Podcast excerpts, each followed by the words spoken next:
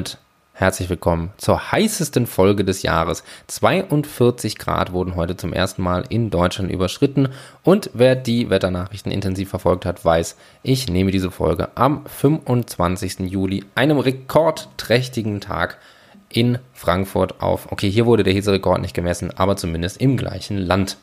Eigentlich hatte ich mir fest vorgenommen, keinen Plattitüdenarten Einstieg über die Hitze die uns alle ja irgendwie beschäftigt zu machen. Aber nachdem ich drei Tage diese Woche schon in der Bib gesessen habe und irgendwie eingegangen bin vor Hitze, dachte ich, das ist doch äh, beschäftigend. Und wer bei diesem Wetter es nicht schafft, in die Bib zu gehen, ich kann es absolut verstehen. Wenn sie klimatisiert ist, ist es ja sogar manchmal vorteilhafter hinzugehen, aber das sind so Ausnahmesituationen, wetterbedingte, da kann man sich auch mal ins Freibad legen und da lernen, wenn man das denn schafft. Das finde ich auch eine schöne Lösung, dann hat man so das Beste aus beiden Welten kombiniert. Ich habe mich entschieden, ich hau morgen ab an die Nordsee zu meiner Familie und werde da das Wochenende verbringen. Das ist so meine Lösung, ein bisschen rauszukommen aus dieser Hitze. Da oben ist es ja eh immer kühler.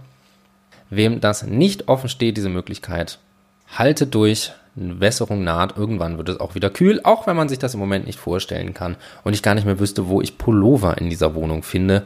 Die sind einfach weg. So, diese kleine Vorrede nicht juristischer Art sei damit abgeschlossen und ich heiße euch herzlich willkommen zu Folge, ich muss gerade mal nachgucken, 24 von Wer will was von wem woraus und wie versprochen dem zweiten Teil zum Erbrecht. Nachdem wir letzte Woche den Einstieg gemacht haben, heute, eigentlich hatte ich mir vorgenommen, zwei Fälle, so habe ich das auch angefangen einzusprechen, aber es ist dann doch ein bisschen länger geworden und da es jetzt schon spät ist und mein Zug morgen früh fährt, und ich diese Folge auch eigentlich schon ausreichend lang finde, ist es bei einem dafür recht ausführlichen Fall geblieben, der einfach das nochmal durchspielt, was wir letzte Woche so an Grundlagen gemacht haben und sich um das Erbe der hinterbliebenen Ehefrau dreht. Ich hoffe, dass euch dieses kleine Nebengebiet, was ich damit auch abschließen werde, also das wird nicht mehr drankommen, weil es ja doch nicht so wichtig ist, dass euch das nochmal etwas deutlicher wird, was ich letzte Woche versucht habe zu erklären und würde damit sagen, steigen wir ein mit Folge 24 und Erbrecht, die zweite. Wer will was von wem woraus? Der Podcast für Juristen, Juristinnen und alle, die es werden wollen.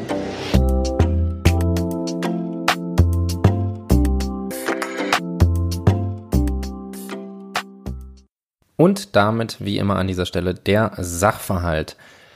Zunächst haben wir einen leider verstorbenen Ernst. Ernst hat kein Testament oder sonstige letztwillige Verfügung errichtet und hinterlässt seine Ehefrau sowie einen Sohn und eine Tochter. Jetzt kommen ein paar Zahlen, nämlich sein Vermögen besteht aus einem Hausgrundstück im Wert von 150.000 Euro, Wertpapiere mit Wert 30.000 Euro, Sparguthaben, also Geld in Höhe von 15.000 Euro, und den Hausrat der ehelichen Wohnung, das hatte seine Frau im Wesentlichen eingebracht, bis auf einen alten Schrank, der den Wert von 6000 Euro aufweist. Und den hatte er während der Ehezeit erworben. Der Schrank dient der Aufbewahrung von Gegenständen. Irgendwie logisch. Als damals der Ernst seine Frau geheiratet hat, war er vermögenslos und seine Frau hatte allerdings 5000 Euro Guthaben auf ihrem Sparkonto und der Wert des jetzigen Vermögens von seiner Frau beim Tod von Ernst beträgt 10.000 Euro. Die Frage, die sich hier aufdrängt, welche Lösung über die Erbschaft ist für die Ehefrau von Ernst am günstigsten? Die Frage mag vielleicht erstmal irritieren, weil man nicht direkt weiß, worauf man hinaus will, aber wir gucken uns jetzt einfach mal die Möglichkeiten an, wie das Erbe abgewickelt werden könnte. Und das ist ganz logisch irgendwie zuerst die erbrechtliche Lösung. Da ja Ernst kein Testament oder sonstige letztwillige Verfügung hinterlassen hat, greift ja die gesetzliche Erbfolge gemäß den Paragraphen 1924 fortfolgende. Und gemäß derer könnte seine Ehefrau gemäß dem Paragraphen 1931 zumindest Miterbin geworden sein. Dazu muss die Ehefrau einmal überhaupt erbfähig sein Es muss eine wirksame Ehe bestanden haben und der Ausschlussgrund des Paragraphen 1318 Absatz 5 darf nicht eingreifen. Das ist allerdings nur der Fall, wenn die Ehe aufgehoben wurde, was ja hier aber schon nicht der Fall ist, deswegen von hinten aufgerollt. Es greift nicht der Ausschlussgrund des Paragraphen 1318 Absatz 5. Dann besteht eine wirksame Ehe, da ist nichts Gegenteiliges ersichtlich und da die Ehefrau zum Zeitpunkt des Todes von Ernst auch gelebt hat, ist sie auch erbfähig. Dann natürlich die ganz große Frage, in welcher Höhe kann denn die Ehefrau ihren Ernst beerben? So grundsätzlich greift ja, wer sich an letzte Woche erinnert, gemäß 1931 Absatz 1 Satz 1 erhält nämlich der Ehegatte neben Verwandten der ersten Ordnung ein Viertel der Erbschaft. Wir haben ja hier Sohn und Tochter von Ernst und die sind ja gemäß 1924 Absatz 1 Abkömmlinge des Erblassers und somit auch Erben erster Ordnung. Somit halten wir schon mal grundsätzlich fest, dass der Ehefrau ein Viertel des Nachlasses zugesteht. Dann gibt es ja für Ehegatten noch einige Besonderheiten im Erbrecht. Und zwar als erstes könnte die Erbquote von einem Viertel nach dem ehelichen Güterrecht zu korrigieren sein. Wir erinnern uns, wenn kein Ehevertrag etwas anderes vorsieht, dann treten Eheleute ja in den gesetzlichen Güterstand der Zugewinngemeinschaft, was sich aus 1363 Absatz 1 ergibt. Und wenn diese Zugewinngemeinschaft vereinbart ist, dann ergibt sich ja aus 1931 Absatz 3 in Verbindung mit 1371 Absatz 1, dass der gesetzliche Erbteil sich unabhängig davon, ob überhaupt ein Zugewinn erwirtschaftet wurde, pauschal um ein Viertel der Erbschaft.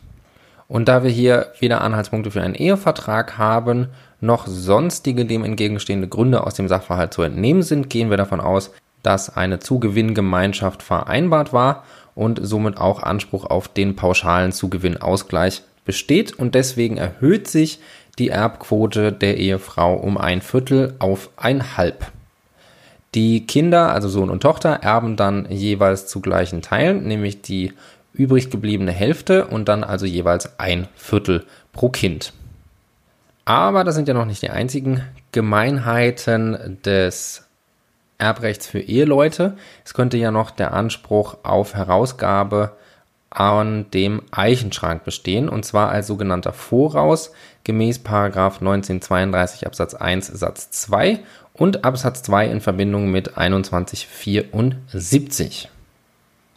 Dazu müsste unsere Ehefrau zunächst einmal Erben neben Verwandten erster Ordnung sein. Das haben wir ja bereits festgestellt. Und dann muss dieser Eichenschrank auch noch ein Haushaltsgegenstand im Sinne des Paragraphen 1932 sein. Und das sind alle Sachen und Rechte, die dem Erblasser gehören und dem gemeinsamen Haushalt gedient haben, ohne Rücksicht auf den Wert oder auch tatsächlichen Gebrauch. So, das lässt sich ja relativ leicht zusammenfassen. Der Eichenschrank ist eine Sache, die hat dem Erblasser Ernst gehört und auch dem gemeinsamen Haushalt gedient. Und da ja Gebrauch und Wert keine Rolle spielen, ist es somit ein Haushaltsgegenstand im Sinne des Paragraphen 1932. Dann das weitere Kriterium des Paragraphen 1932 ist ja, dass der Gegenstand zur Führung eines angemessenen Haushalts benötigt wird.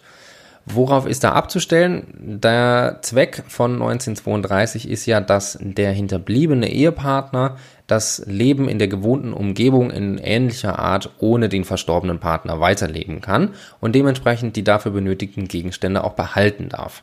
Das heißt, abzustellen ist nicht auf den Wert der Sache, sondern wirklich auf seinen Verwendungszweck und seine Notwendigkeit in dem Haushalt. Also gäbe es jetzt 15 Eichenschränke, auch wenn sie noch so wertvoll wären, gäbe es darauf zumindest auf 14 keinen Anspruch. Wenn aber alle 15 für diesen Haushalt gebraucht werden würden, dann gäbe es auch auf alle 15 einen Anspruch aus 1932, dass das Teil des Voraus wird. Hier ist ja angegeben im Sachverhalt, dass der Schrank der Aufbewahrung von Geschirr und Gläsern dient, also ja schon Teil des Haushaltes ist und für die angemessene Führung eines eben solchen auch notwendig. Dementsprechend sind die Voraussetzungen des Paragraphen 1932 Absatz 1 Satz 2 bezüglich des Eichenschrankes gegeben. Die Rechtsfolge des Voraus bei den Haushaltsgegenständen ist gemäß 1932 Absatz 2 in Verbindung mit dem Paragraphen 2174, dass die Erben einen schuldrechtlichen Anspruch auf Herausgabe und Übereignung an dem Schrank gegen die Miterben erwirbt. Deswegen ist es auch der Voraus ist Teil des Vermächtnis und nicht des Erbe, weil das nur auf schuldrechtlicher Ebene gelöst wird.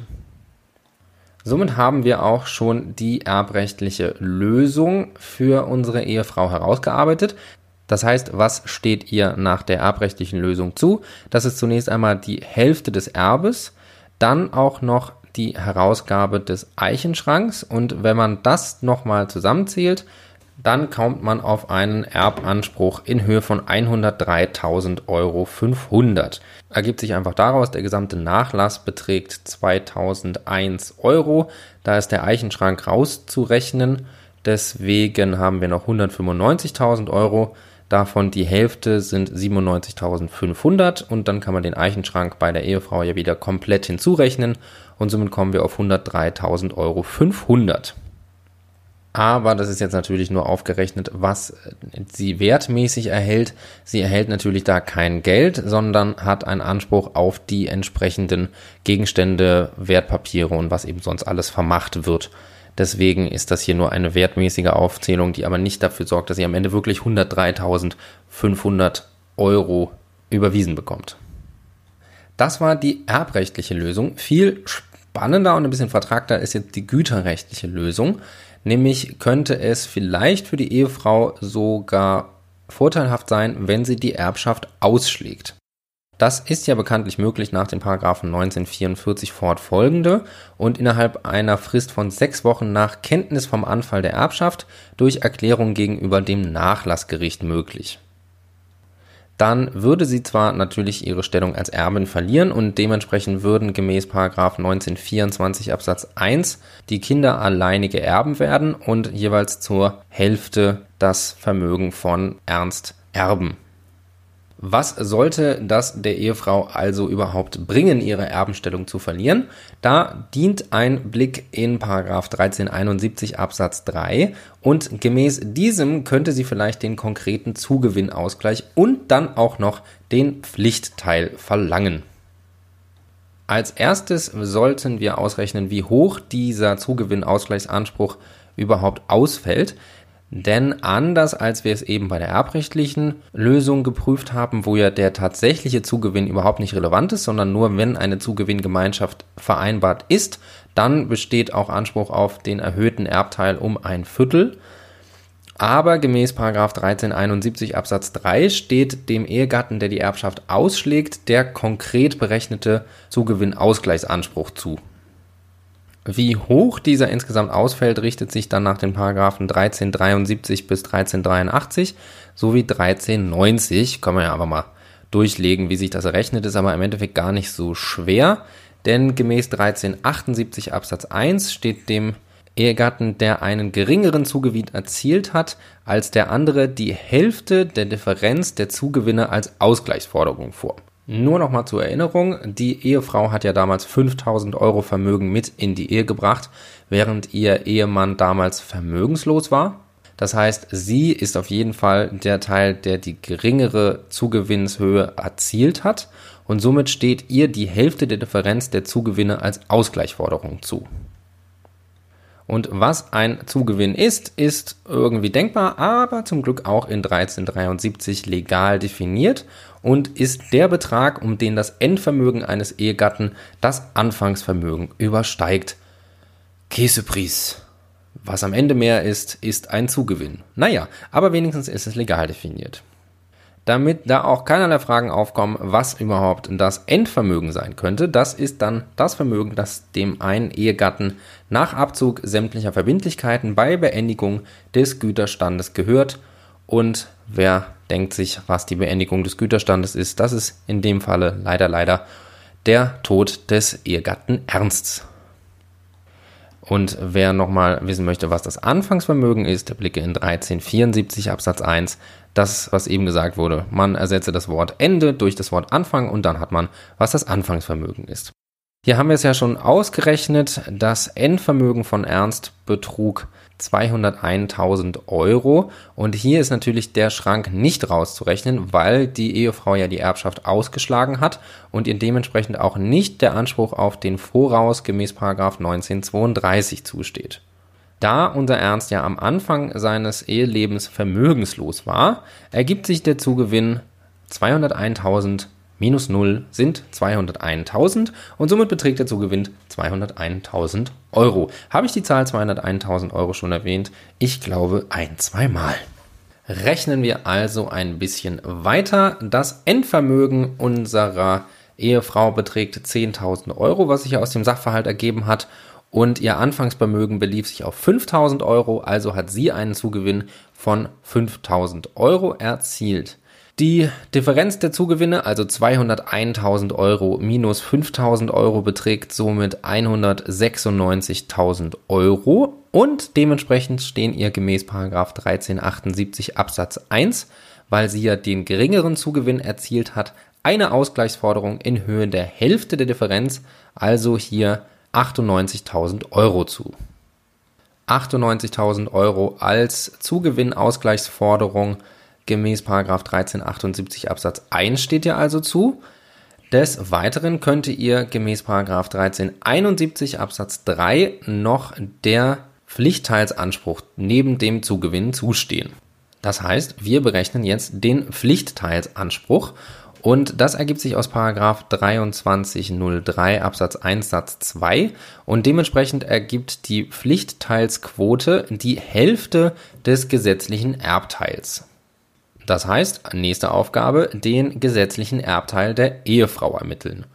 Der gesetzliche Erbteil der Ehefrau ergibt sich aus 1931 Absatz 1 Satz 1 und beträgt ein Viertel. Hier berücksichtigen wir jetzt natürlich nicht die Erhöhung der Erbquote, die sich eben aus der Zugewinngemeinschaft bei der erbrechtlichen Lösung ergeben hat, weil ja unsere Ehefrau einen konkreten Zugewinnausgleich erhält und somit der pauschale Zugewinnausgleich in Höhe von einem Viertel der Erbschaft gar nicht mehr berücksichtigt werden muss, weil er natürlich nicht benötigt wird. Somit beträgt die Pflichtteilsquote die Hälfte des sich aus dem Paragraphen 1931 Absatz 1 Satz 1 ergebenen Erbteils von einem Viertel und die Hälfte von einem Viertel ist ein Achtel. Somit beträgt ihr Pflichtteil und der Anspruch darauf ein Achtel des Erbes von Ernst. Der Pflichtteilsanspruch in konkreten Zahlen ausgedrückt, unser Ernst hat ja 201.000 Euro hinterlassen und das heißt eigentlich, davon wäre ein Achtel zu berechnen. Aber es muss ja noch berücksichtigt werden, dass ja bereits 98.000 Euro als Zugewinnausgleich aus dieser Erbmasse erhält. Deswegen muss das natürlich erstmal abgezogen werden, weil es ja sonst doppelt berücksichtigt werden würde. Und somit beträgt die Erbmasse 103.000 Euro. Wenn man das mit dem Faktor ein Achtel multipliziert oder anders gesagt durch 8 teilt, kommt man auf die wunderschöne Zahl 12.875 Euro. Und das ist dann noch der Anspruch auf den Pflichtteil, den unsere Ehefrau erhält. Rechnen wir diese Zahlen einmal zusammen, erhält sie 98.000 Euro als Zugewinnausgleichforderung und dann noch diese wunderschöne Zahl von 12.875 Euro als Pflichtteilsanspruch und addiert ergibt das 110.875 Euro und somit etwas mehr als die 103.500 Euro, die ihr aus der erbrechtlichen Lösung zustünden. Aber natürlich nicht zu vergessen, selbst wenn sie monetär den größeren Vorteil aus dieser Lösung ziehen würde, was hat sie für Probleme? Sie ist nicht Erbin.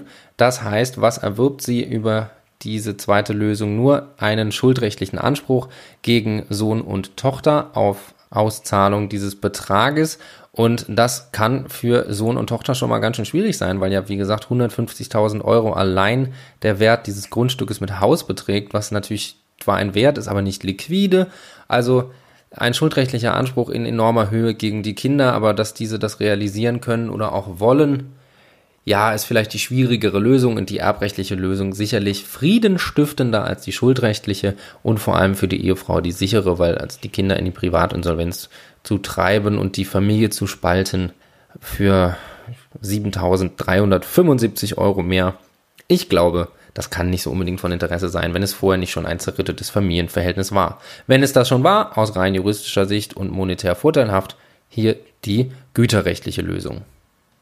Und damit sind wir am Ende. Und ehrlich gesagt, das hat ein bisschen länger gedauert als gedacht, aber dieses Rumwerfen mit Zahlen, was hoffentlich auf der Zuhörerseite, also eurerseits, nicht allzu verwirrend war, hat dann doch etwas Zeit gekostet und ähm, deswegen würde ich sagen, wir gönnen uns einfach jetzt den Start in die neue Woche beziehungsweise in das sonntägliche Wochenende. Wenn ihr das hier hört, liege ich hoffentlich an der wunderschönen Nordsee bei dem Wetter, winke euch von hier zu und würde sagen, für die nächste Woche, die ich auch wieder in Frankfurt an meinem gewohnten Lernort verbringe und ihr hoffentlich auch produktiv für Jura nutzen könnt und trotzdem noch was von dem schönen Wetter mitnimmt. Dabei wünsche ich euch wunderbar viel Spaß. Hoffe natürlich, dass ihr Wer will was von wem woraus bis dahin auch gewogen bleibt und würde sagen einfach bis zur nächsten Woche. Alles Gute.